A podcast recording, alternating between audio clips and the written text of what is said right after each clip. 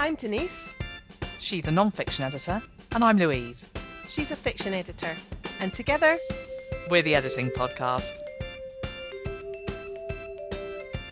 Hello, and welcome to our inaugural episode. Woo! Woo!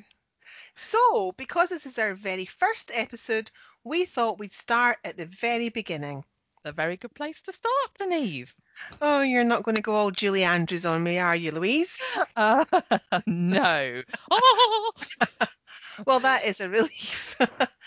yeah, so we thought we'd begin with the baselines and talk about the different levels of editing because there is more than one. That's right. And whether you're an indie author who's going to be self publishing or you have a contract with a publisher, your book's going to go through various stages of, let's call it constructive interference. Constructive interference. I like that. And actually, that applies whether you're doing the work yourself or a professional editor is on the case, because the fact is, every piece of writing needs editing. And I think the key thing to be aware of is that editing isn't a catch all activity that can take a book from patchy to perfect in just one pass. Each of the stages requires a deep and specialist focus. Yeah, yeah, I agree with that. So let's talk first about why editing's worth the bother, because I think that can be really helpful when a writer's deciding what kind of editing is right for them. That's true. I think it's worth looking at the mainstream publishing industry because it certainly knows a thing or two about bringing high quality books to market. And so it should. right. Yeah, it's been doing it forever. Yeah. So publishers take their books through multiple rounds of editing, and I think that the indie author who tries to mimic that process is the one who's least likely to get negative reviews and the most likely to build fans. Yeah, and that's really key, I think, because fans won't just buy this book, they'll buy the next book and the one after that and the one after that and the one after that.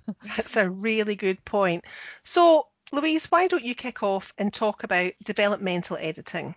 Yep. Okay. So the first thing to say is that um, this level of editing is called different things. Um, so it's, some people call it story editing, some people call it developmental editing, some people call it structural editing, Hmm. and um, it can be thought of as a kind of shaping stage. So um, in fiction, it's where things like plot, characterization, narration, and pacing deci- decisions are made. Yeah. And when a story has a good shape, the reader will feel satisfied once they come to the end of the book. And they'll have been taught what they sought to learn. They'll understand the character's motivations, who or what was blocking them, and how those obstacles were resolved. They'll know why this or that happened, who was responsible, and why. And now the journey might be bumpy. There will be peaks and troughs where there's action and contemplation and deduction. Yeah. And and in fiction, another key point I think is that um someone's telling that story. So it could be uh, an external narrator or it could be one of the characters. And getting that narrative viewpoint right will help the reader immerse themselves in the story. And the fact is that all of that stuff needs to be structured and it needs to be paced so that it engages the reader as the story unfolds. Yeah, absolutely. And actually, I should say that much of that applies to non-fiction too. Even non-fiction tells a story. Yeah. It takes the reader on a journey. It, it has a beginning, a middle, and an end. And if that structure isn't right, the book won't fulfill its promises. I like that. I'm thinking in terms of promises. Yeah. That's a really, really good way of looking at it. Um, before we just move on to um, the next thing, can I just talk quickly about fiction manuscript critiques? Oh, Um, yes. So these were sort of mini developmental edits that look at the big picture stuff like plot, pace, character, and voice. And what the editor does with one of these is review the book and create a report. So the issue here is not that they're changing anything in the novel's file, um, which they would be doing with a full structural edit. The critique is more um, an evaluation, and it discusses what the author can do to improve the book. And report levels vary depending on what the editor finds. But I know that, um, for instance, one of our colleagues, Sophie Playle, um, her um, uh, critiques are around 10 to 15 pages of A4. So they're pretty detailed. Yeah. And um, so next, Denise, why don't you swing into line editing? Right. So, uh, line editing is like a smoothing stage where we check for sense and flow. So, every sentence should say what it needs to say, but only that. Too many words or repetition of what's already known can make the reading experience really boring and frustrating. Yeah, And that's something, well, it applies just as much to evocative non fiction writing as it does to fiction. And what, what I'd also say here is that um, punctuation really comes to play um, into play here too, especially in fiction. It's not just about grammar, and certainly not about pedantry. Mm. Um, you know, I always think of punctuation as being um, at line editing stage as being a really powerful pacing tool that can evoke tension as well as bring clarity to sentences. And in fiction, authors can play with sentence length too and language style to reflect the historical period and genre and the mood of a given um, scene. So line editing is paying attention to that too. Um, you don't want your Victoria character talking about picking up the kids from school or saying awesome. or, or not like people say it now anyway. No, Um, no. So Denise, actually, I wanted to ask you. Um, I often do my line editing at the same stage as copy editing because they're a really good fit in fiction editing. Is that the same for you? Yeah, it is. I- mean, although I tend to refer to what I do as copy editing, for me, that encompasses the elements of line editing and copy editing. And I actually find it hard to separate out the two. Mm. I find that, I mean, I instinctively just do both at the same stage. And because many of my clients really generally aren't aware of these definitions, they just want editing, it's more helpful for them to discuss what it is I can do for them than what it's called. Do you think that sounds reasonable? I completely agree. I often think that the language of editing is so tangled. Yeah. And that's a really good point. It's always worth the author having that conversation with the editor to make sure everyone's talking about the same thing. And that way, everyone's expectations match. Oh, I agree, definitely, yeah.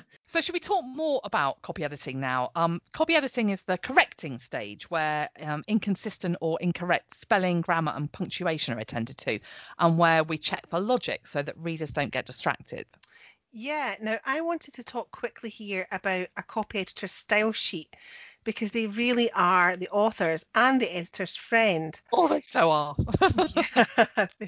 what would we do without them? I know. They they record decisions on the language choice, such as American or British English, uh, style, whether it's IS or IZ spellings, both of which are standard in British English, by the way. Uh, proper noun spelling, character traits, location identifiers, the book's timeline, dialogue treatment, how numbers are rendered, how capitalization and hyphenation are handled, and a hundred other decisions. You're right. Um, that, that it's it's such a they're such um useful things to have, aren't they? Just to to keep track of all that stuff. Yeah, you can't hold all that in your head. No, no way. So let's talk about the final stage now, um, about proofreading. So this is the quality control stage, and it's where any final literal errors and layout problems are flagged up. Now it's rare for a book to get to the pre-publication stage without a few mistakes repa- remaining. Mm, um, we're all human. Even editors are human. Even Denise is human.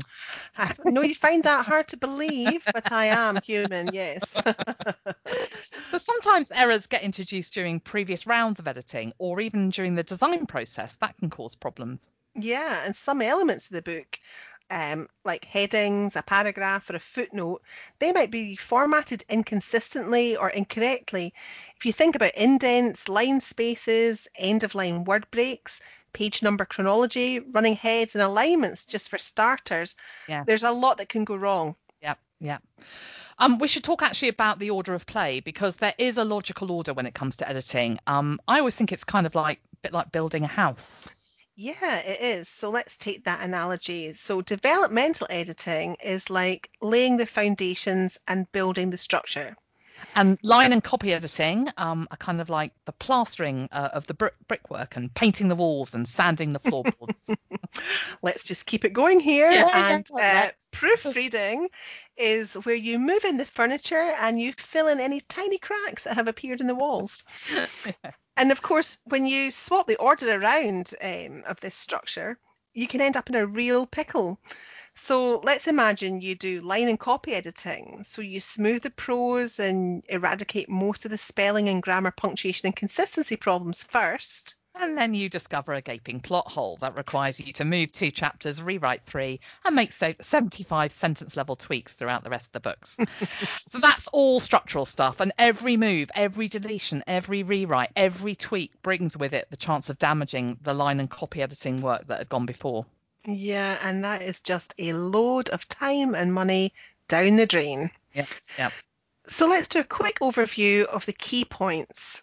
So plan your editing logically, starting with the big picture and moving to more micro levels. Yep. So do your developmental or structural editing first. That's the shaping stage where you do your macro or story level stuff. And then follow that up with the smoothing and correcting stages of line and copy editing. And here you're working at sentence level. And then close off with your final quality control, the proofreading stage. Yep, and do not please try to do everything at once. And please don't ask an editor to try to do it all at once. You really need to make time for several different passes. So true, so true.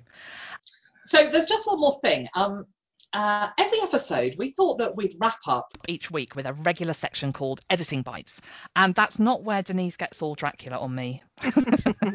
Well, not the first session anyway. I mean, I'm a fan of horror stories, so you never know. but yes, our editing bites are handy resources that we both love. And every week we're going to offer you one each. So I'm actually going to give you two this week because one is just a free book booklet that I've put together and um, it covers everything we've talked about in this episode. It's called Which Level of Editing Do You Need? and it focuses on how to choose editing based on the outcomes you want to achieve. And then the second bite is a, a book called Self Editing for Fiction Writers How to Edit Yourself into Print. Um, and this is by Renni Browne and Dave King. And it's a really great resource, almost a tutorial for big picture work, especially if you want to make your book more attractive to an agent. Yeah, that sounds great. So be sure to check that one out. My editing bite is a blog article by Joanna Penn on her website called The Creative Penn. And the article is called Self Editing a Non-Fiction Book. In the article, she outlines her own self editing process, and I think it's always helpful to see how others approach a particular task, even if we don't follow their method exactly. And that blog's actually an extract from her book, which is called How to Write Non-Fiction Turn Your Knowledge into Words. That's a great resource. She's such a prolific writer of, of both non-fiction and fiction, so that's definitely worth checking out. So that's all for this week. Thank you so much for listening to the Editing Podcast. You can rate, review, and subscribe via your podcatcher. And don't forget to share, share, share. Tell your writer friends, your editor friends, your business friends, basically anyone who writes. Yes, we'd love to hear from you. So if you have any questions, please do get in touch. Yes, you can get in touch with us via the Editing Podcast Facebook page, and if you ask us a question, we will answer. That's a promise. And don't forget, all the links we've mentioned are in the show notes. Thanks so much for listening. Bye. Bye.